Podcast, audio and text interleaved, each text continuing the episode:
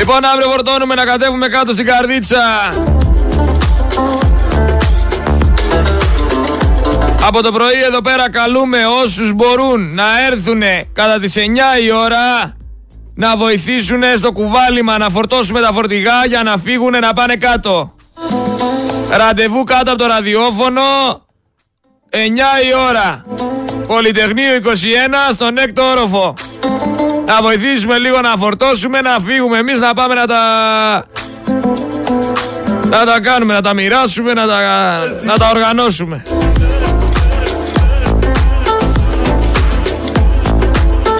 Ξεκινάω με μία είδηση, με μία δήλωση η οποία δεν είναι αστεία, η οποία είναι προσβλητική.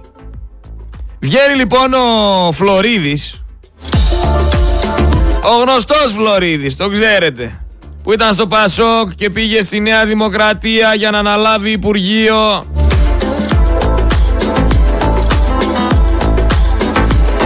Ο Φλωρίδης, ο Γιώργος, ναι δεν μπερδεύεστε.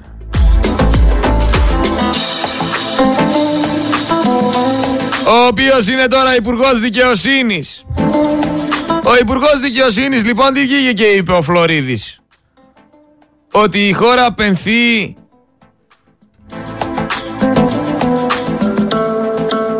και ότι οι Έλληνες λέει έχουν προχωρήσει σε μια εθνική κλάψα. Εθνική κλάψα ονομάζει την αντίδραση του Έλληνα πολίτη. Ηρωνεύεται ενώ κάποιοι έχουν χάσει τις ζωές τους, την οικογένειά τους, την περιουσία τους, τη δουλειά τους. Για το Φλωρίδι λοιπόν είναι μια απλή εθνική κλάψα. Δεν είναι πόνος, δεν είναι καταστροφή, δεν είναι αντίδραση του κόσμου. Είναι εθνική κλάψα. Μην κλαίτε μωρέ τώρα που έβρεξε και χάσατε ότι χάσατε. Την ώρα που Υπουργός Δικαιοσύνης για τέσσερα χρόνια θα παίρνει τα βραγκάκια του τον ελληνικό λαό.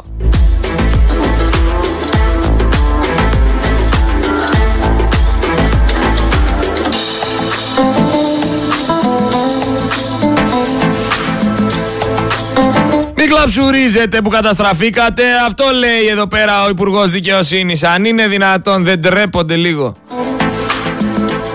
Να πούμε επίσης σε κάτι τύπους που παίρνουν τα ηχητικά μας και κάνουν βιντεάκια στο TikTok χωρίς να αναφέρουν το όνομά μας. Τι κάνει ο άλλος. Παίρνει ένα ηχητικό του τραπεζικού, κόβει τη φωνή μου και βγαίνει και παριστάνει ότι είναι αυτός. Βγάζει δηλαδή ότι το ηχητικό που ανέβασε το μιλάει αυτός, αλλοιώνει τη φωνή και είναι δικά μου λόγια. Τα πράγματα που είπα εγώ, τα πράγματα που είπε ο τραπεζικός, αν είναι δυνατόν. Τι άλλο θα σκεφτείτε να κάνετε ρε;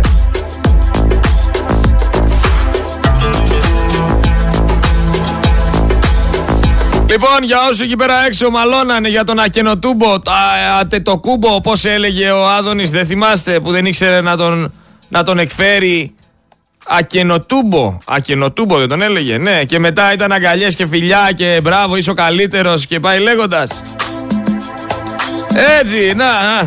Μην μπερδεύεστε, κύριε. Όχι, δεν μπερδεύομαι εγώ. Ο Ακενοτούμπο. Άλλο ο Ακενοτούμπο που παίζει στο NBA. Ω Έλληνας με Ακενοτούμπο. Είναι το κούμπο, είναι το κούμπο. Όπω Ακενοτούμπο. Αχετιλίν το έκανες. Εντάξει, Ακενοτούμπο. Ω Έλληνας δεν παίζει. Ο Έλληνας δεν λέω ότι είναι. Η θαγένεια ελληνική έχει. Κάπου στην Αφρική γεννήθηκε ο άνθρωπος. Η θαγένεια την ελληνική. Νιγηρία.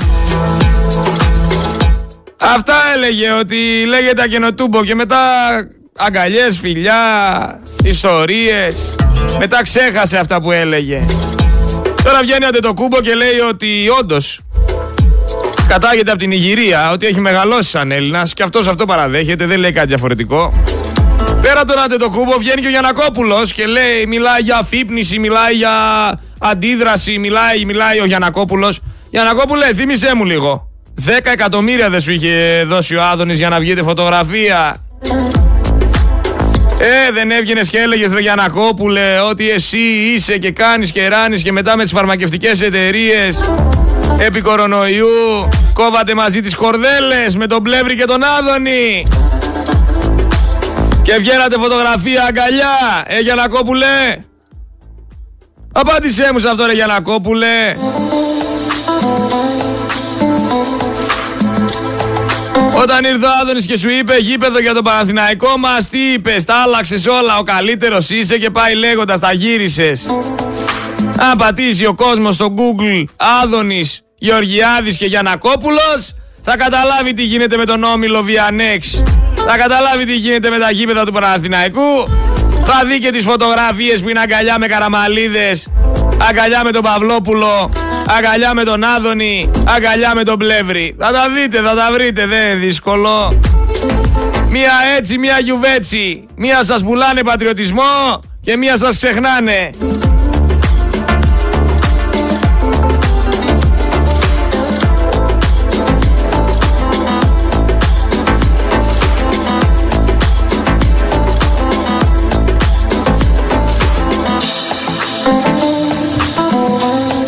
Ο Γιανακόπουλος όμως πουλάει πατριωτισμό και πουλάει ό,τι πουλάει για να πηγαίνουν τα θύματα, τα πρόβατα και να το χειροκροτάνε και να το πιστεύουν και να το στηρίζουν και να λένε αυτός είναι ο καλύτερος. Δεν είναι μόνο αυτός. Θα σας πω τώρα κάτι. Ο αγοραστός, ο περιφερειάρχης, έχει 30 κίνητα. Έχει 0 δάνεια. Και μαντέψτε, έχω είδηση φωτιά Έχω είδηση φωτιά για εσάς εκεί πέρα έξω που ακούτε Focus FM 103,6 κόντρα στο σύστημα. 600.000 ευρώ ετησίως δίνει το ΙΚΑ Λάρισας στον υποψήφιο Περιφερειάρχη Θεσσαλίας Κώστα Αγοραστό ο οποίος είναι ιδιοκτήτης των γραφείων που νοικιάζει το ΙΚΑ στο κέντρο της πόλης. 600.000 ευρώ λοιπόν ετησίως δίνει το ΙΚΑ Λάρισας στον Κώστα Αγοραστό. Όπως μάλιστα αναφέρουν καλά πληροφορημένες πηγές στην περιοχή, η οικονομική αυτή συνεργασία των δύο φορέων ίσως αποτελεί και έναν από τους βασικότερους λόγους που δεν κατασκευάζεται νέο κτίριο Ίκα στην πόλη. Και έτσι ο Έλληνας ο φορολογούμενος καλείται να πληρώσει χαράτσι αρκετών χιλιάδων ευρώ για να κάνουν αυτή την πίσνα τους. 600.000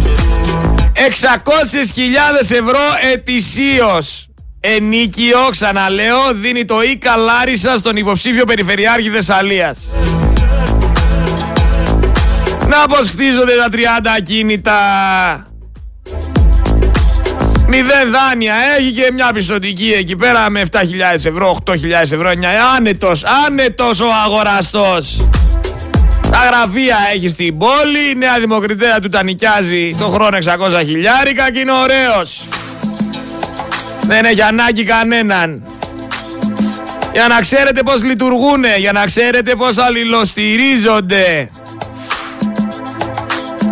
Αυτές είναι δουλειές, φίλοι μου. Αυτές είναι δουλειές. Έχεις κάτι γραφεία τώρα εκεί στη Λάρισα; Θα σε δώσει το 600 χιλιάρικα το χρόνο και θα είσαι άνετος να τρέχεις όλη σου τη ζωή για τη Νέα Δημοκρατία αφού δεν έχει ασφαλίσει, ρε, σε έχει φτιάξει. Τι άλλο θέλεις, ρε; Να πούμε ότι 600 χιλιάρικα το χρόνο είναι 50.000 ευρώ το μήνα για τα γραφεία του. 50.000 ευρώ το μήνα ενίκιο παίρνει. Για να ξέρει ο λαός τι συμβαίνει. Έπρεπε να γίνουν οι πλημμύρες για να τα μάθουμε όλα αυτά. Αυτά χρόνια τώρα υπάρχουνε. Αλλά όπως λέω αν δεν φτάσει ο κόμπος στο χτένι δεν θα αλλάξει τίποτα και δεν θα μάθεις τίποτα. Θα ασχολούταν κανένας με τη Λάρισα και το τι γίνεται με τα γραφεία του αγοραστού και με τον αγοραστό. Και είμαι εγώ σαν Έλληνας πολίτης αυτός που πρέπει να ψάξει να δει τι γίνεται και αν γίνεται και αν δεν γίνεται. Κανονικά δεν έπρεπε να ψάχνουν οι ανεξάρτητες αρχές.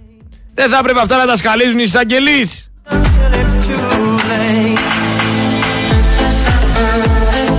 Δεν θα έπρεπε να, να αναρωτιούνται αυτά τα κίνητα αν είναι στο όνομά του, αν είναι σε συγγενικά πρόσωπα. Γιατί οι περισσότεροι αυτό κάνουνε. Σου λέει δεν θα τα βάλω στο όνομά μου, γιατί το πρώτο που θα ψάξουν εγώ θα είμαι. Θα τα βάλω στη γυναίκα μου, θα τα βάλω στο παιδί μου, θα τα βάλω στον ένα, θα τα βάλω στον άλλον και δεν μπορεί κανένας να πει και τίποτα. Έλα όμως που αν τα μαζέψεις όλα μαζί και τα κάνεις σούμα θα καταλάβεις πολλά.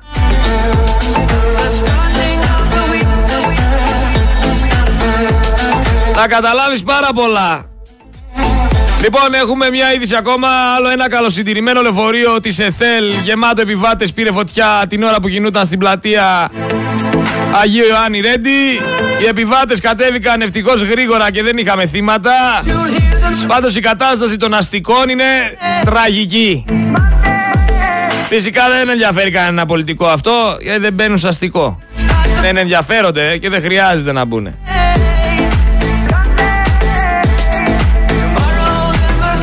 Έχουν αυτοί δικούς τους οδηγούς. Έχουν, έχουν, έχουν. Μητσοτάκι δεν ψηφίσατε, καλά να πάθετε. Έως το Δεκέμβριο θα υπάρχει και νέο μνημόνιο. Φυσικά όλα αυτά τα λεφτά από τα προηγούμενα προγράμματα που δεν τα απορρόφησε η κυβέρνηση της Νέας Δημοκρατίας όπως λέει η Ευρώπη θα δίνει η Ευρώπη στο Μητσοτάκι. Ψηφίσατε για άλλη μια φορά όμως μια κυβέρνηση η οποία καταστρέφει τα πάντα. Η οποία μετά από κάθε καταστροφή έρχεται σας δίνει ένα χαρτζιλίκι για να το βουλώσετε.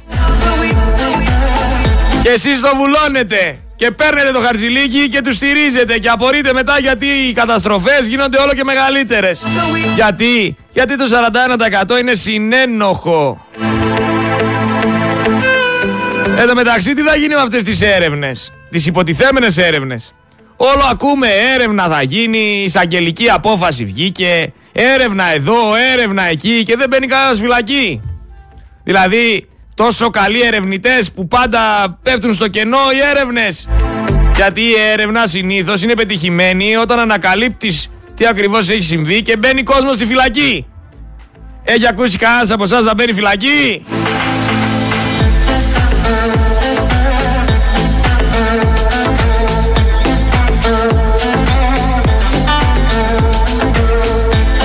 Είδατε εσείς κανένα να μπαίνει φυλακή, γιατί εγώ δεν έχω δει κανέναν φίλοι μου. Παλεύουμε και δεν βγάζουμε άκρη. Όλοι ελεύθεροι. Όλοι άνετοι και ωραίοι. Κατάλαβες; Τρέχα γύρευε δηλαδή.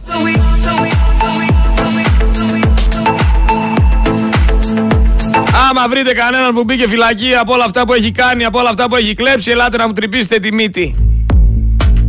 Ελάτε! Θα μπορέσετε να έρθετε. 2.30 πήγε ρε η αμόλυβδη. Πού; Στο κέντρο της Αθήνας. Ζήτω ο Κούλης να λέτε όταν θα περπατάτε από τη μία γωνία της πόλης στην άλλη. Φωτοβολταϊκά όπως είπαμε στα χωράφια στο Θεσσαλικό κάμπο Φαντ δεσμεύει 11.000 στρέμματα παραγωγικής γης στην Καρδίτσα. Και σιγά σιγά προχωράμε στο σχέδιο του Μητσοτάκη η Ελλάδα να γίνει μπαταρία της νοτιοανατολικής Ευρώπης. Άσχετα που έγινε η λίμνη, που έγινε λίμνη Εθνική Οδός, μετά τα τέμπη, άσχετα που χάθηκαν όλα όσα χάθηκαν, μην περιμένετε αποζημίωση, Είδατε οι σεισμοπαθείς ακόμα σε κοντέινερ είναι. Ετοιμαστείτε κι εσείς. Τι θα γίνει με τον αγοραστό, τι θα γίνει με τον Μπέο, τι θα γίνει με τους τοπικούς παράγοντες. Θα ψάξουμε να δούμε τι συμβαίνει. Ή θα περιμένουμε μέχρι να βγει ο γιος του Μητσοτάκη πρωθυπουργός να μας πει εκείνος ότι θα τρέξει διαδικασίες γιατί και αυτός θα τάξει. Επίσης είχα χθες μια συζήτηση και βγάλαμε ένα πόρισμα. Το πόρισμα λέει ότι ο Μητσοτάκης δεν είναι χάζος. Ο Μητσοτάκης παριστάνει το χάζο. Ο Μητσοτάκης μεγάλωσε σε μια οικογένεια η οποία τον τάντεψε, του έμαθε την ΑΒ όπως πρέπει για να κάνει αυτά που κάνει. Ο Μητσοτάκης από μικρός μπήκε στο δρόμο ώστε να γίνει πρωθυπουργός. Ο Μητσοτάκης ξέρει πολύ καλά πώς θα γίνει πλουσιότερος και δεν τον ενδιαφέρει αν θα καταστραφεί όλη η Ελλάδα. Έχει επιλέξει την πάρτη του. Όχι όμως ότι είναι χαζός. Τον ταντέψανε από μικρό να κάνει σωστά τη δουλειά. να το παίζει σωτήρας, να το παίζει πατριώτης, να παριστάνει το χαζό. Γιατί είναι θέμα επικοινωνίας το να παριστάνεις το χαζό. Ο απλός Έλληνας πολίτης που δεν μπορεί να καταλάβει ότι ο Μητσοτάκης έχει από πάνω συμβούλους και επικοινωνιολόγους δεν μπορεί να αποδεχθεί ότι είναι δασκαλεμένος. Θέλει ο Μητσοτάκης να παριστάνεται σαν ζαβό για να λέει η κύρα Μαρία στο κολο... Κοτρονίτσι ότι ξέρεις κάτι το ζαβό αυτό. Τι να κάνει αυτό το ζαβό. Από πίσω είναι άλλοι. Όχι φίλοι μου, το ζαβό κάνει πολλά και δεν είναι ζαβό. Δεν είναι ζαβό. Ακούστε που σας λέω. Ξέρει πολύ καλά τι συμβαίνει. Παριστάνει το χαζό. Σίγουρα όμως είναι ανίκανος. Και σίγουρα είναι ανεύθυνος και σίγουρα δεν έχει συνέστηση.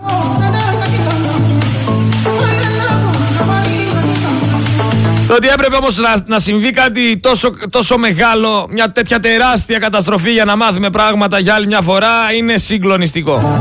Λοιπόν, θέλω να ακούσουμε λίγο ένα ηχητικό για να δείτε λίγο τι ακριβώς λένε και οι αγρότες εκεί πέρα και πόσο δύσκολα περνάνε αυτοί οι άνθρωποι. Έχουμε πάθει ζημιές. Δεν είναι μόνο το σπιτικό μας. Έχουμε... και αγρότη. Είμαι και αγρότης. Έχω τρία τραχτέρ. Το ένα έχει 20.000, το άλλο 15 και το άλλο 8 στην τελευταία τιμή. Χαθήκαν όλα αυτά.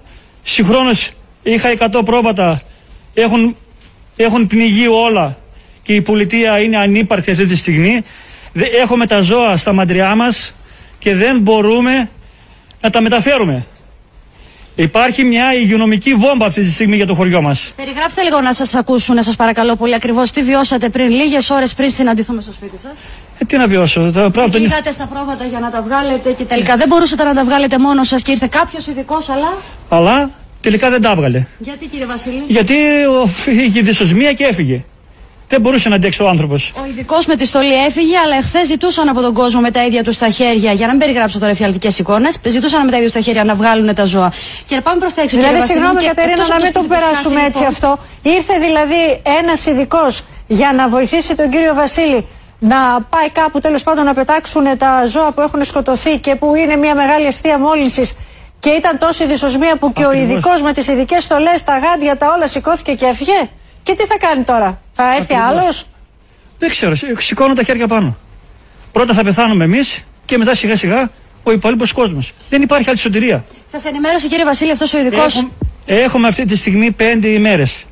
Παρακαλούμε, ξεκινάμε από τον πρόεδρο, από τον μικρότερο και συνεχίζουμε. Περί, Δήμο Τρικαίων, Περιφέρεια και το κράτος. Ανύπαρκτη όλη αυτή τη στιγμή. Τι λέει ο Δήμος; Πού είναι ο Δήμος; Δεν υπάρχει Δήμος. Τι λέει η Περιφέρεια; Η Περιφέρεια, ο κύριος με 50.000 σταυρούς είναι εξαφανισμένος. Δεν υπάρχει τίποτα. Μηδέν. Από όλους μας. Όπως αντιλαμβανόμαστε, Τι λοιπόν, θα κάνει, Κατέρινα, ο κύριος Βασίλης; Καταλαβαίνω βέβαια ότι ο λογαριασμός που έχει και για το σπίτι του, που έχει καταστραφεί τελείως από τις εικόνες που βλέπουμε, και είναι και αγρότης κτηνοτρόφος, έχει χάσει τα κοπάδια του, τα μηχανήματά του κτλ. Παρόλα αυτά, θα μπει να κάνει την αίτηση που λέει το κράτος να πάρει έστω αυτά τα 6,5 χιλιάρια σιγά σιγά να προχωρήσει. Υποχρεωτικά την κάνω. Την αίτηση θα την κάνω. Και από εκεί και πέρα θα δούμε. Εάν δεν μπορούμε να επιβιώσουμε, θα σηκωθούμε και θα φύγουμε. Τώρα που θα πάμε, δεν ξέρουμε. Τίποτα. Δεν είναι μόνο. Είχαμε και τις ζωοτροφές στις αποθήκες.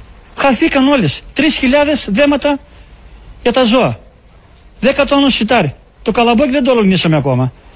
Καλά, αυτό είναι κατάλληλο αυτή τη στιγμή γιατί δεν, σίγουρα έχει μπει το νερό, θα υπάρχουν άλλα προβλήματα για, για τα ζώα. Να καταλάβει ο κόσμος είναι σαν αυτή τη στιγμή να έχεις μια επιχείρηση ανοιχτή, να την κλείνεις για ένα χρόνο, να της βάζεις λουκέτο αυτής της επιχείρησης.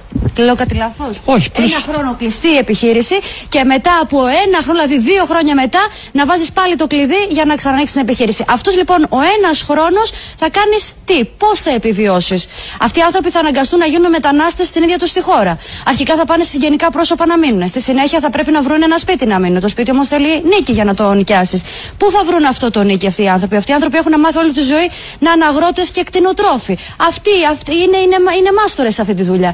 Τι θα κάνουν, δεν έχουν το βασικό, δεν έχουν τα όπλα τους, τα τρακτέρ τους. Είναι πάρα πολύ μεγάλο το κόστος για να τα ξαναγοράσουν αυτά τα πράγματα. Δεν έχουν ούτε τα μηχανήματα πλέον. Είναι όλα, όλα βουλιαγμένα μέσα. Νομίζω, Κατερίνα, τα είπες όλα και τα περιέγραψες όλα με τον καλύτερο. Για να καταλαβαίνετε τι ακριβώς συμβαίνει, τα βάζω αυτά τα ηχητικά και να ξέρετε Για να μην σας λένε ψέματα κάτι δημοσιογράφοι της πλάκας. Δεν έχει μείνει τίποτα όρθιο, ούτε νοσοκομείο, ούτε σιδηροδρομική γραμμή, ούτε στρατόπεδα, ούτε δρόμοι, ούτε γιοφύρια, ούτε εθνικός δρόμος, ούτε δάσος, ούτε κάμπος, ούτε τίποτα. Τα κατέστρεψαν όλα. Τέλος και το Market Pass. Με άλλα λόγια, ξεχάστε τα τέμπη, την έβεια, τη διαφθορά, τις παρακολουθήσεις. Πήρανε την ψήφο σας με ένα εικοσάρικο πενιντάρικο και τώρα σας λένε ψοφίστε. Πώς γίνεται όμως ένα επιτελικό κράτος να μας έχει κάψει, να μας έχει πνίξει; Να μην έχει λεφτά να μας βοηθήσει τώρα, αλλά να έχει λεφτά να στέλνει όπλα στην Ουκρανία. Να έχει λεφτά. Να δίνει σε εταιρείες για να μπορέσουν να ορθοποδήσουν τα έσοδά τους. Σε κάτι φούρνους, σε κάτι αεροπορικές. Αλλά να μην έχουν λεφτά να στείλουν μηχανήματα να καθαρίσουν εκεί πέρα. Μιλάμε η κοροϊδία πάει σύννεφο. Εν τω μεταξύ αυτές οι εκδηλώσεις, οι δίθεν ότι και καλά αυτοί από τα μέσα μαζικής ενημέρωσης, Ευαγγελάτη, Πορτοσάλτε, Χατζηνίκη, αυτές οι βαλβίδες επικοινωνιακής εκτόνωσης που λένε ότι λένε και καλά σκέφτονται τον κόσμο και πάει λέγοντας, αν σκεφτόντουσαν τον κόσμο θα βγαίνανε να πούνε την αλήθεια. Δεν θα βγαίνανε καθημερινά να ξεπλένουν εγκληματίες.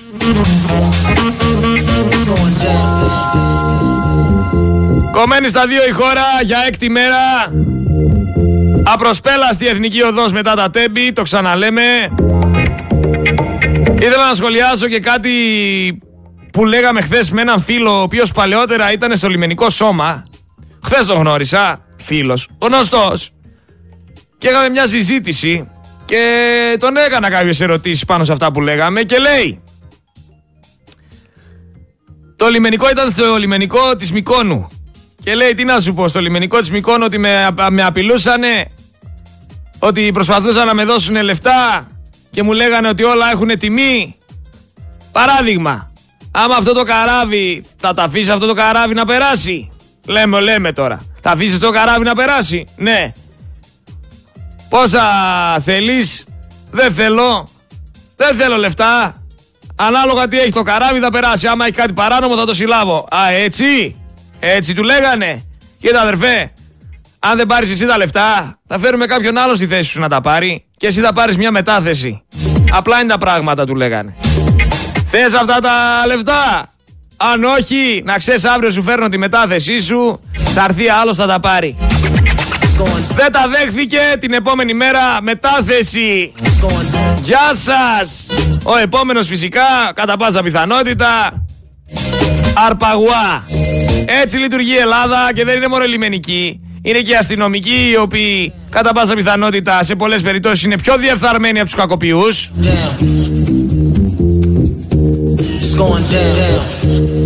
Και κάπως έτσι η παρανομία σαρώνει. Δεν έχει μείνει κτηνοτρόφος, δεν έχουν μείνει ζώα, δεν έχει μείνει παραγωγή, δεν έχει μείνει πρωτογενής τομέα στην Ελλάδα. Μόνοι μας θα μείνουμε, μόνοι μας, εμείς τα χρέη μας οι υποχρεώσεις μας και οι νεοδημοκράτες που θα κάνουν τη ζωάρα τους και θα δουλεύουμε για τις εταιρείες τους. Αυτό θα γίνει. Εκεί οι εισαγγελείς πάντως σιγά μη σκίσετε κανένα καλτσόν με ό,τι κάνετε ρε. Μιλάμε έχετε μηδενίσει την παρανομία, την εγκληματικότητα. Μιλάμε είστε άπεχτοι εκεί πέρα. Η δικαστική εξουσία κάνει τρομερή δουλειά. Ούτε πυροβολισμοί υπάρχουν, ούτε δολοφονίες, ούτε κλέβουνε, ούτε τίποτα, τίποτα. Μιλάμε... Τι... Μα τι δικαστική εξουσία είναι αυτή. Όλοι οι παράνομοι στη φυλακή. Μα τι δουλειά έχετε κάνει ρε παιδιά. Συγχαρητήρια.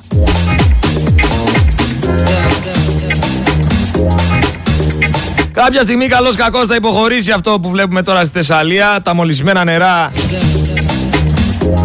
και η στάθμη που έχει φτάσει το ποτάμι. Τι, κάτσε, μη με στέλνετε μηνύματα την ώρα που κάνω εκπομπή. Δεν μπορώ να κάνω δύο πράγματα συγχρόνως, ρε παιδιά. Σεβαστείτε λίγο το ότι προσπαθώ να εξηγήσω κάτι τώρα. Δηλαδή, με στέλνεις παράλληλα μήνυμα, το βλέπω, προσπαθώ να το διαβάσω και να πω αυτό που θέλω να πω και γίνεται εδώ πέρα για κεφαλικό πάμε. Κατευθείαν για κεφαλικό πάμε έτσι πώ πάει. Λοιπόν, τι ήθελα να πω, ότι κάποια στιγμή θα φύγει το νερό, καλός ή κακός εκεί στη Θεσσαλία και θα μείνει η λάσπη. Μαζί με τη λάσπη θα μείνει και ο Μπέος και ο αγοραστός όμως. Και έρχονται δημοτικές και περιφερειακές εκλογές, δεν είναι μακριά. Είναι πολύ κοντά. 9 Οκτωβρίου. Για να δούμε τι θα κάνει ο ελληνικός λαός. Θα θυμάται σε περίπου ένα μήνα ή πάλι θα έχει ξεχάσει. Δεν λέω καλές και παρετήσεις, αλλά σαν τις φυλακίσεις δεν έχει. Και φυλακίσεις δεν βλέπουμε. Βλέπει πάντως μια κυρία στο μπαλκόνι της τυλιγμένα φίδια στα κάγκελα. Εκεί πέρα στον Παλαμά, η οποία λέει από το νερό, λέει τα φίδια δεν έχουν που να πάνε και έχουν τυλιχθεί στο μπαλκόνι. Τρία-τέσσερα φίδια στα κάγκελά της. Δεν μας φτάνει το νερό, έχουμε και τα ερπετά. Μην ανησυχείτε όμως, πλημμύρα πας βγαίνει σε λίγο καιρό. Θα σας σώσει ο Μητσοτάκης. Όλα τα έχεις σκεφτεί. Άρε γέλιο. Άρε γέλιο που μου προκαλούν κάποιοι άνθρωποι που ακόμα πιστεύουν ότι αυτός ο άνθρωπος λειτουργεί για το καλό τους. Πάμε να ακούσουμε ένα ηχητικό γιατί αυτό που λέει ο συγκεκριμένος κύριος γεννάει πολλά ερωτήματα.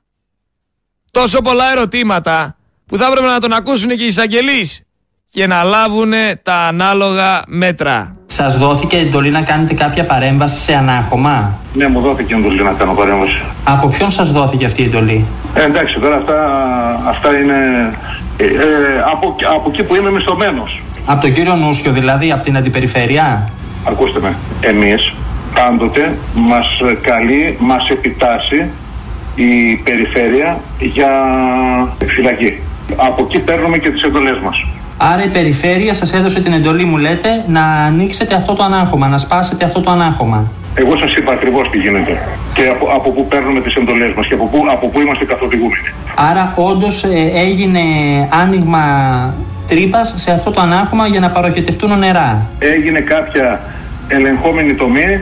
Ο ιδιοκτήτης της Τσάπας υποστηρίζει ότι πήρε εντολή από την περιφέρεια, όμως ο αρμόδιος αντιπεριφερειάρχης αρνείται τα πάντα.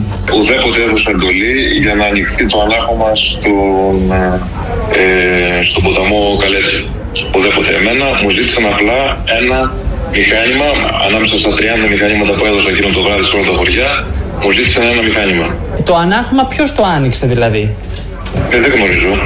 Εγώ ουδέποτε έδωσα εντολή να σπάσει το ανάχωμα στην, ε, στο Κουστινά. Και ποιος το έσπασε το ανάχωμα, γιατί εμείς έχουμε. Δεν, δεν, δεν γνωρίζω. Να μελετήσουν οι ειδικοί στο Υπουργείο και να κρίνουν αν οποιοδήποτε ε, εκλεγμένος άνθρωπος που έχει μια τέτοια θέση μπορεί να σπάσει, να απλώσει χέρι δηλαδή σε ένα τέτοιο έργο. Πλήγουμε τον άλλο παρακάτω και περιμένουμε εμείς να σωθούμε. Τι εννοείται ότι αυτό ε, ευθύνεται αυτή η τομή, αυτή... Αυτή η τομή ευθύνεται που πήρε το νερό παραδείγματος χάρη ο Παναμάς όλος εδώ. Κάτω και μεταμόρφωση, έφτασε στο βροχό. Οι μαρτυρίες των κατοίκων είναι αποκαλυπτικές. Έπνιξαν εμάς για να σώσουν άλλους, λένε. Αν δεν γινόταν αυτό, Ναι. πού θα πήγαινε το νερό; Το νερό θα έσπαγε σε κάποιο σημείο σίγουρα, Πού θα πήγαινε, το κάναν για να σώσουν ποια περιοχή; σίγουρα τη Λάρισα. Γιατί όλο το νερό, αν το ανάχωμα λειτουργούσε κανονικά, θα δημιουργούσε πρόβλημα στη Λάρισα, θα, θα φόρτωνε πάρα πολύ τον ποινιό και ο ποινιό θα ήταν ανεξέλεκτος. Εάν, όπως ήταν τόσο φορτωμένο, έσπαγε στην περιοχή της Καρδίτσα, θα πλημμύριζε η Καρδίτσα με μαθηματική ακρίβεια.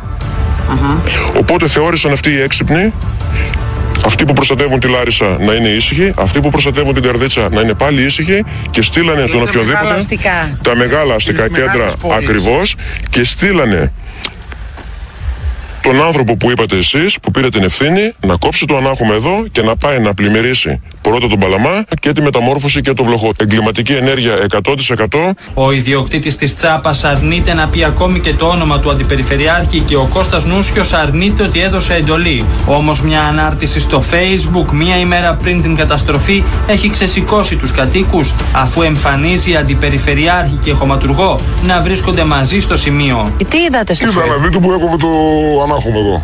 Τσάπα. Γιατί; Ε, το λόγο. Εσείς πώς το βλέπετε, είστε ντόπιος. Ε. Πώς βλέπετε, γιατί μπορεί να κόπηκε αυτό το... Για να μας πατήσει. Για να, Να μας πατήσει στο ποτάμι. για να έρθει το ποτάμι; Ε, πού; Στο Παλαμά. Να μας πρίξουν.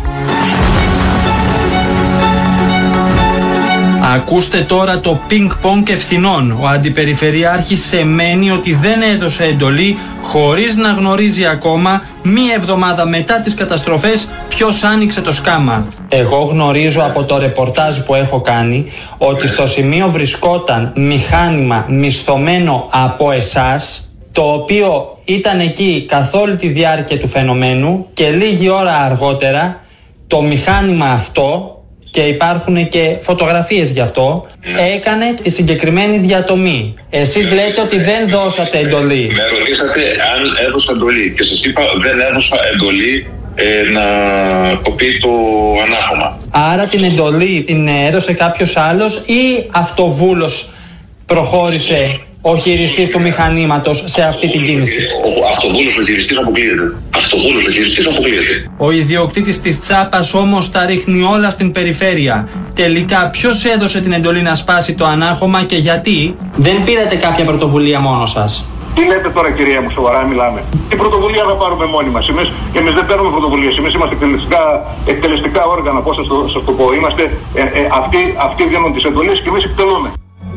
Τι έχει να πει για όλα αυτά ο εισαγγελέας; Τα έχει ακούσει όλα αυτά ο εισαγγελέας; Ήρεμα ρωτάω ρε παιδιά. Γιατί εδώ πέρα έχουμε μια διαμάχη δύο ανθρώπων. Ο ένας λέει ότι αυτός στην ουσία έμεσα λέει ότι η περιφέρεια μου έδωσε εντολή. Οι άλλοι λένε δεν έχουμε ιδέα, κάνουν τις πάπιες. Τι ακριβώς συμβαίνει και γιατί έσπασε το ανάχωμα;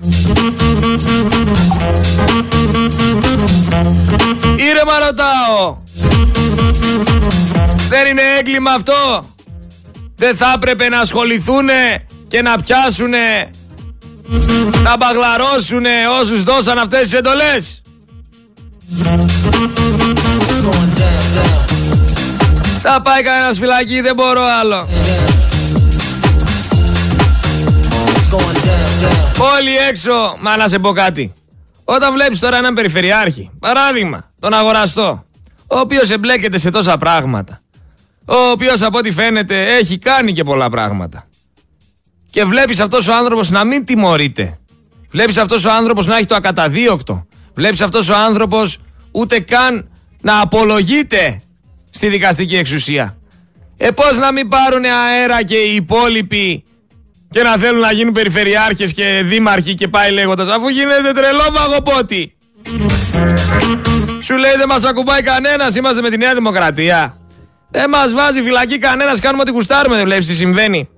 Για έλα όμως εδώ, που άμα αντιδρούσε σωστά και τον τιμωρούσες αυτόν για αυτά που έκανε, θα ήταν πολύ καλό παράδειγμα για τους υπόλοιπους για να σταματήσουν να κάνουν ό,τι κάνουνε.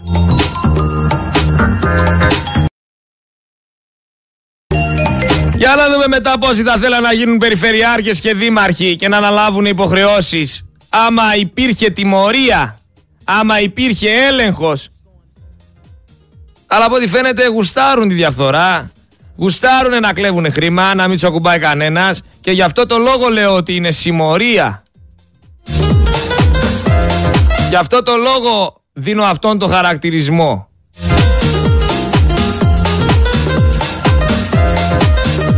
Αλλά όσο εμείς λέμε ό,τι λέμε Υπάρχουν άνθρωποι που βλέπουν τα πράγματα αλλιώς. Υπάρχουν άνθρωποι που έχουν διαφορετική άποψη. Υπάρχουν άνθρωποι που στηρίζουν όσα λέει ο Μητσοτάκης. Για ακούστε εδώ αυτή την κυρία. Αυτές τις κυρίες Δύο είναι. Εγώ έχουν ακριβήνει, το ξέρουμε αυτό. Αλλά προσπαθούμε να βρούμε και φθηνότερα και. Έχετε κάνει και περικοπές στην καθημερινότητά σας. Όχι, εγώ δεν έχω κάνει καμία. Κατανάλωση φέρνει την ακρίβεια. Εμείς φταίμε για όλα. Οι πολίτες. Τώρα έρχονται κι άλλες ανατιμήσεις. Καλά θα κάνουν και θα έρθουν διότι έχουμε ένα μπλουζάκι, θέλουμε και δεύτερο, θέλουμε και τη μόδα, θέλουμε και εκείνο. Καλά κάνουν. Εμείς φταίμε. Καινούριο και το πετάς. Γιατί το πετάς. Φταίμε εμείς.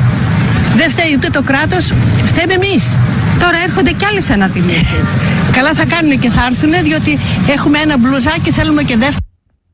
Ακούτε τι λέει Το ξαναβάζω για να το εμπεδώσετε. Το ξέρουμε αυτό.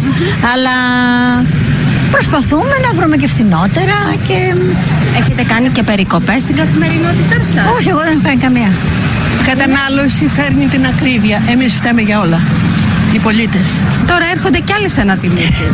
Καλά θα κάνουν και θα έρθουν διότι έχουμε ένα μπλουζάκι, θέλουμε και δεύτερο, θέλουμε και τη μόδα, θέλουμε και εκείνο. Καλά κάνουν. Εμείς φταίμε. Καινούργια και το πετάς. Γιατί το πετάς; Φταίμε εμείς. Δεν φταίει ούτε το κράτος, φταίμε εμείς. Τώρα έρχονται κι άλλες ανατιμήσεις. Καλά θα κάνουν και θα έρθουν διότι έχουμε ένα μπλουζάκι, θέλουμε και δεύτερο. Δηλαδή ρε παιδιά τι ζόρι τραβάτε για να καταλάβω. Μια πενταμελής οικογένεια δεν χρειάζεται να έχει πέντε οδοντόβουρτσες. Μία δεν φτάνει. Θέλετε ρε πέντε οδοντόβουρτσες να έχετε. Πάτε καθόλου καλά. Μία οδοντόβουρτσα εκεί πέρα και είστε μια χαρά. Είναι δυνατόν να θες δεύτερο μπλουζάκι. Σε παρακαλώ πολύ, μην τρελαίνεσαι τώρα. Μητσοτάκης είναι άριστο, Μητσοτάκης είναι ο καλύτερος.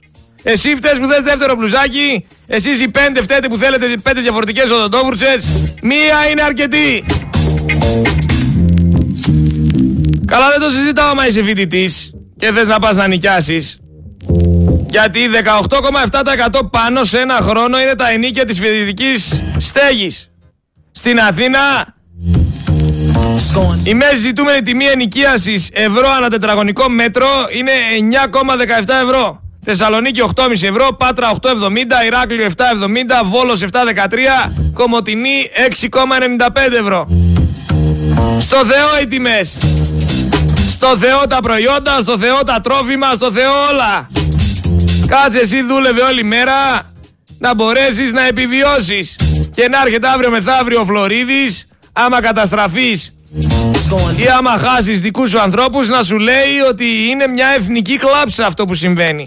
Είσαι ένας κλαψιάρης. Στα τέμπη άμα μπουν άνθρωποι και σκοτωθούν χωρίς να υπάρχει τηλεδιοίκηση η δικαστική εξουσία σηκώνει τα χέρια ψηλά. Έχουν το ακαταδίωκτο. Στις πυρκαγιές το ακαταδίωκτο στις πλημμύρες το ακαταδίωκτο στην κλεψιά το ακαταδίωκτο.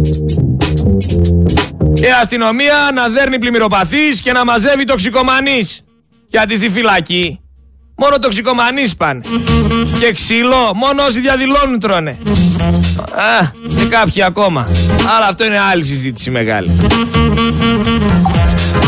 Εδώ ρε, έχουμε ηχητικό που λέει ο πλοίαρχος στο πλήρωμα εκεί με τον Blue Horizon με τον Αντώνη που το σβρώξανε τον άνθρωπο και συγχωρέθηκε. Λέει ο πλοίαρχος στο πλήρωμα. Δεν θα πείτε πως τον σβρώξατε. Δηλαδή υπάρχει ηχητικός συγκάλυψης. Αν δεν υπήρχε βίντεο θα λέγανε ότι γλίστρισε το παιδί και πνίγηκε μόνο του. Αλλά θέλατε να δώσετε δεύτερη ευκαιρία. Θέλετε να ξαναψιστέψετε τους ίδιους και τους ίδιους. Και ξαναλέω, πώς είναι δυνατόν ρε, χαϊβάνια. Το πρωί να το παίζετε εθνοσωτήρες και το βράδυ να είστε δημοτικοί σύμβουλοι. Πώς γίνεται αυτό το πράγμα; Ο άλλος συζήτηση είχαμε πάλι Πατριώτης, ε, το παίζει πατριώτης, φοράει αυτά τα γυαλιά τα, του καραβανά. Εγώ αγαπάω την Ελλάδα, εγώ είμαι κατά της διαφθοράς. Εγώ, εγώ ψήφισα Σπαρτιάτες, εγώ ψήφισα το ένα, εγώ ψήφισα το άλλο. Ε, μιλάμε για τρελός. Και μετά τώρα στις, στις δημοτικές εκλογές υποψήφιος με δήμαρχο της Νέας Δημοκρατίας. Έλα εδώ ρε αδερφέ. Εσύ δεν το έπαιζες εθνοσωτήρας. Εσύ δεν ήσουν κατά της διαφθοράς και ήθελες η Ελλάδα να γίνει καλύτερη; Κατεβαίνεις τώρα δημοτικός σύμβουλος με δήμαρχος της Νέας Δημοκρατίας. Δηλαδή κατεβαίνεις με αυτούς που υποτίθεται ότι βρίζεις. Έλα τώρα αδερφέ. Τι ακριβώς συνέβη; Μετά κατάλαβα ότι έχεις συγκεκριμένη δουλειά και τον έταξε ο δήμαρχος να τον κάνει πάσα δουλειές. Θα κόψει χρήμα. Θα κόψει χρήμα και γύρισε το πιφτέκι. Κατάλαβες, τον βόλεψε ο Δήμαρχος. Τον λέει: Ελά, εδώ θα σε δώσω εγώ τώρα να λάβεις εδώ κάνα δύο-τρία δημόσια έργα και μια χαρά θα σε. Ξέχασε και, τους, και την Ελλάδα, ξέχασε και την πατρίδα, ξέχασε και όσα έλεγε. Ζήτω ο Δήμαρχος! Χαϊβάνια, ε χαϊβάνια. Έτσι λειτουργούν ρε οι φιλάργυροι. Έτσι λειτουργούν οι ψεύτες, οι διπρόσωποι. Κανονικά αυτοί οι άνθρωποι θα έπρεπε να τρώνε φάπες. Θα έπρεπε ο κόσμος να τους έχει μόνος τους σε μια γωνία μέχρι να βάλουν μυαλό. Που δεν βάζουν μυαλό γιατί είναι άπλιστοι. Έτσι θα πρέπει να λειτουργούν. Και να σου πω κάτι, βγαίνει ο κάθε περιφερειάρχης και ο κάθε δήμαρχος και παρουσιάζει ότι έχει τους καλύτερους. Να, βλέπω το χαρδαλιά. Γνωρίζω, λέει, τις ανάγκες της περιφέρειας και έχω, λέει, την ομάδα των τεχνοκρατών που ήδη μας βοηθά με το νέο σχεδιασμό. Έλα εδώ ρε χαρδαλιά. Ποιοι είναι οι τεχνοκράτες; Ο Σάκης ο Κατσούλης από το Survivor. Ο Ζαμπίδης. Ο Κώστας ο Σόμερ. Ποιοι είναι οι τεχνοκράτες; Όλοι από τη showbiz βγαλμένοι είναι. Ο ένας ήταν τερματοφύλακας, ο άλλος είναι μποξέρ. Ο άλλος μοντέλο. Τι σχέδιο έχουν αυτοί ρε φίλε; Α, ναι, ξέχασα. Σωστά, Κώστα. Έχουνε και το μιλονάκι. Άρε, Αντώνη. Άρε, Αντώνη. Πόσο πόνεσες, ρε, Αντώνη; Άρε, μιλονάκι. Υποτίθεται ότι η Νέα Δημοκρατία ήταν εχθρός σου. Και τώρα κατεβαίνεις με το χαρδαλιά, ρε. Δεν τρέπεσαι, ρε, λίγο, ρε. Τι ξεφτύλα είναι αυτή, ρε. Τι ξεφτύλα είναι. Άρε.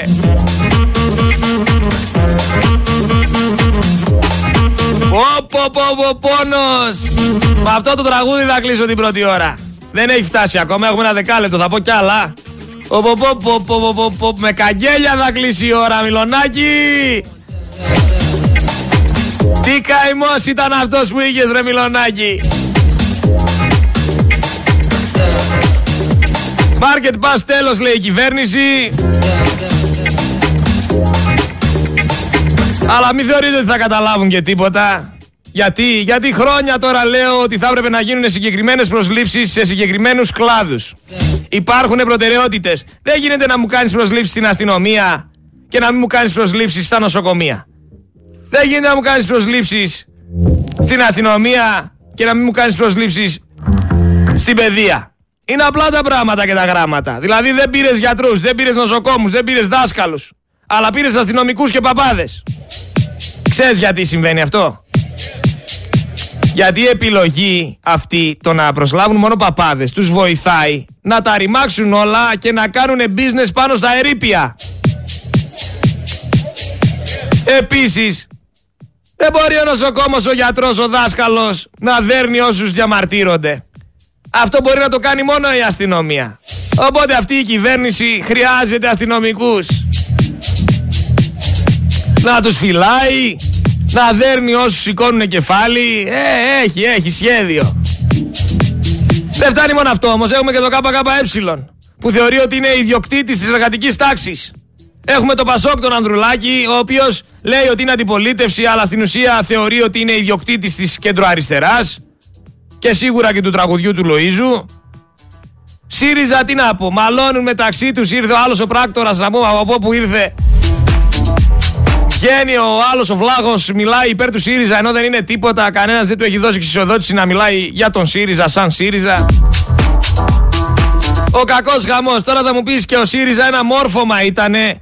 Το οποίο από 1,3% έφτασε να γίνει κυβέρνηση. Γιατί, γιατί τον κάνανε πάσα. Ήταν στην ατζέντα να πάρει κάποιος άλλος την εξουσία ώστε να μπορέσει να πουλήσει ο ΣΥΡΙΖΑ τη Μακεδονία και όχι η Νέα Δημοκρατία. Του χρέωσαν λοιπόν να ξεπουλήσει την ιστορία για να βγαίνει σήμερα η Νέα Δημοκρατία και να σας το παίζουν πατριώτες.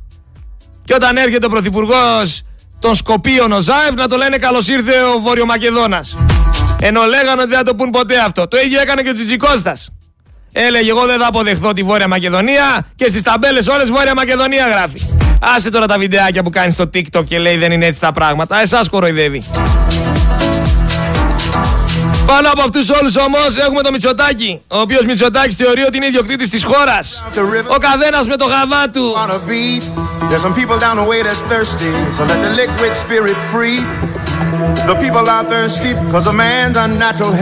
Παρεμπιπτόντως, μιας και ο Σκάι λέει ότι πιθανότατα αυτή η νεροποντή ήταν η μεγαλύτερη που έχει καταγράψει η χώρα, θα μπορούσε να λέει και άλλα πράγματα. Θα μπορούσε να πει, ας πούμε, τους κτηνοτρόφους πώς να μαζέψουν τα ζώα και να τα πάνε έξω στη Βουλή.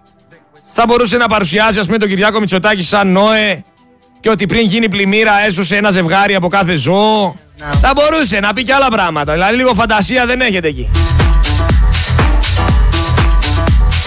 Λίγο φαντασία δεν λάπτει. Πάντως η Εκκλησία στάθηκε στον κόσμο, έστειλε εικόνα. Έστειλε την εικόνα εκεί πέρα να τους προστατεύσει.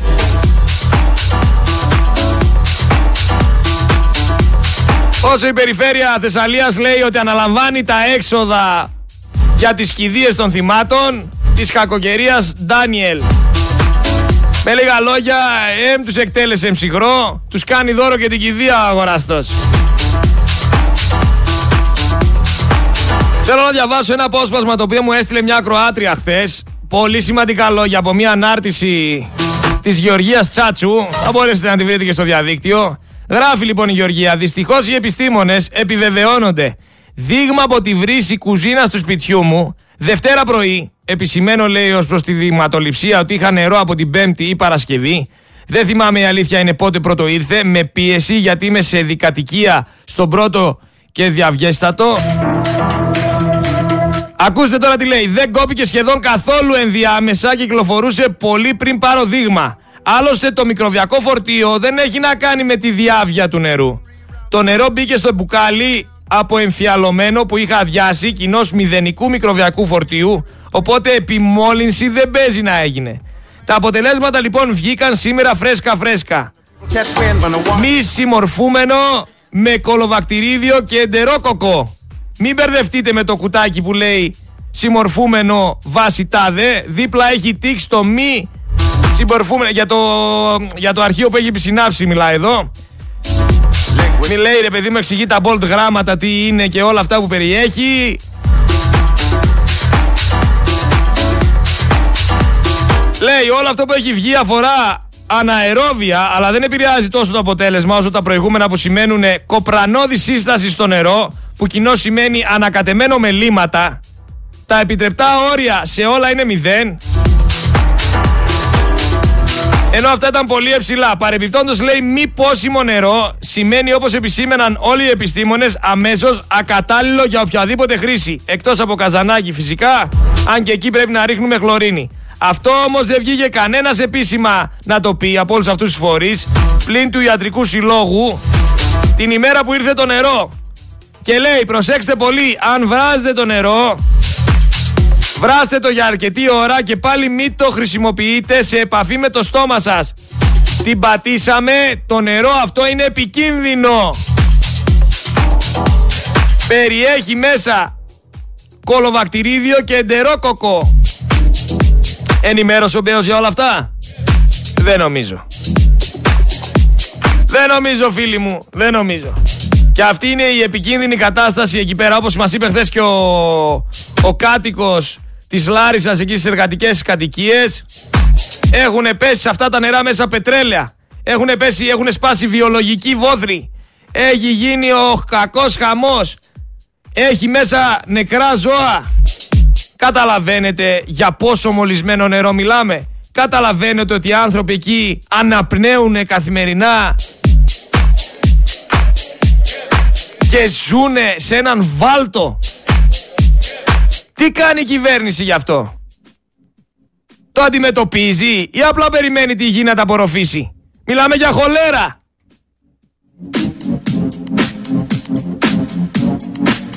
Αλλά έχει λεφτά να στείλει στην Ουκρανία. Για τον Έλληνα πολίτη που έπαθε ότι έπαθε επειδή είναι ανεύθυνη δεν έχει λεφτά. Συνεχίζετε ό,τι κάνετε ρε, πέμπτη είναι, όλα καλά. Και τι έγινε μωρέ, και τι έγινε, μην κλαίτε. Επειδή όλος ο κάμπος είναι πλημμυρισμένος και κοντεύει να αρρωστήσει. Συνεχίζετε εσείς να πηγαίνετε στα πανηγύρια και να χορεύετε. Άμα πάτε σε κάνα πανηγύρι θα δείτε σίγουρα εκεί κανέναν δήμαρχο, κανέναν δημοτικό σύμβουλο, σίγουρα εκεί γυρνάνε. Δεν θα δεις δημοτικό σύμβουλο μες στο ρέμα να καθαρίζει. Δεν θα δεις δημοτικό σύμβουλο ή δήμαρχο ή αντιπρόεδρο ή πρόεδρο να μαζεύει κλαδιά πάνω στο βουνό για να μην πάρουμε φωτιά. Αυτούς θα τους δεις όταν θα γίνει το πανηγύρι. Στο πανηγύρι θα σηκωθούν να μιλήσουν, να τραγουδήσουν, να δώσουν χέρια, να πούνε έλα ψηφίσέ με. Έλα εδώ ρε λαμόγιο. Δεν πληρώνεσαι από τον ελληνικό λαό για να κάνεις αυτή τη δουλειά. Πάνε στο βουνό μας σε κλαδιά. Πάνε οργάνωσε. Πάνε δες πως θα γίνει καλύτερος ο τρόπος. Ο τόπος. Πάνε κάνε μελέτες. Όχι μάθατε τώρα, παίρνετε λεφτά, βρίσκετε έναν εργολάβο, τα συμφωνείτε. Η τελευταία τρύπα του ζουρνά σε αυτή τη χώρα αρπάζει μίζα. Τι να σε πω ρε, ο τελευταίος στη σειρά θα αρπάξει μίζα και κανένας δεν τον ελέγχει. Μοιράζουνε χρήμα, πάρε χρήμα. Είμαστε εμείς και αυτοί. Αυτοί που τρώνε και εμείς που πεινάμε. Και ποιο είναι το αστείο; Ότι αυτοί που τρώνε επιλέγονται από αυτούς που πεινάνε ρε. Μιλάμε για παράνοια. Μιλάμε για παράνοια. Μην ψηφίζετε λαμόγια. Μην ψηφίζετε γλιώδεις τύπους. Ξυπνήστε. Ψηφίστε έναν άνθρωπο που βλέπετε ότι έχει όρεξη να ασχοληθεί. Ο οποίος είναι εμπιστεύσιμος. Ο οποίος είναι καλό παιδί. Αν και οι περισσότεροι όταν αναλαμβάνουν εξουσία αλλάζουν και χαρακτήρα. Αλλά προσπάθησε να βρεις κάποιον που θεωρείς κατάλληλο. Μην πας να ψηφίσεις τον κολλητό σου και το συγγενή σου. Έχουμε χάσει τα σωστά κριτήρια. Το λέω και το ξαναλέω. Άντε εκεί στην Αθήνα τώρα να πας να ψηφίσεις Μιλονάκι. Μιλονάκης που έλεγε μισό τη Νέα Δημοκρατία και τώρα κατεβαίνει με τη Νέα Δημοκρατία. Έλα Μιλονάκι. Άντε φτάνει αγόρι μου. Φτάνει αγόρι μου. Έλα Αντώνη. Φτάνει υποκρισία. Αποκαλύψου, πες την αλήθεια στον κόσμο. Ότι πάντα το όνειρό σου ήταν να είσαι νεοδημοκράτης. Ότι πάντα ήθελες να νίκεις. Με τους διεφθαρμένους. Άσε τώρα τον πατριωτισμό σου και αυτό που προσπαθείς να, να βγάλεις ότι είσαι δοσοτήρας. Άσε, σε έχω ψυχολογήσει.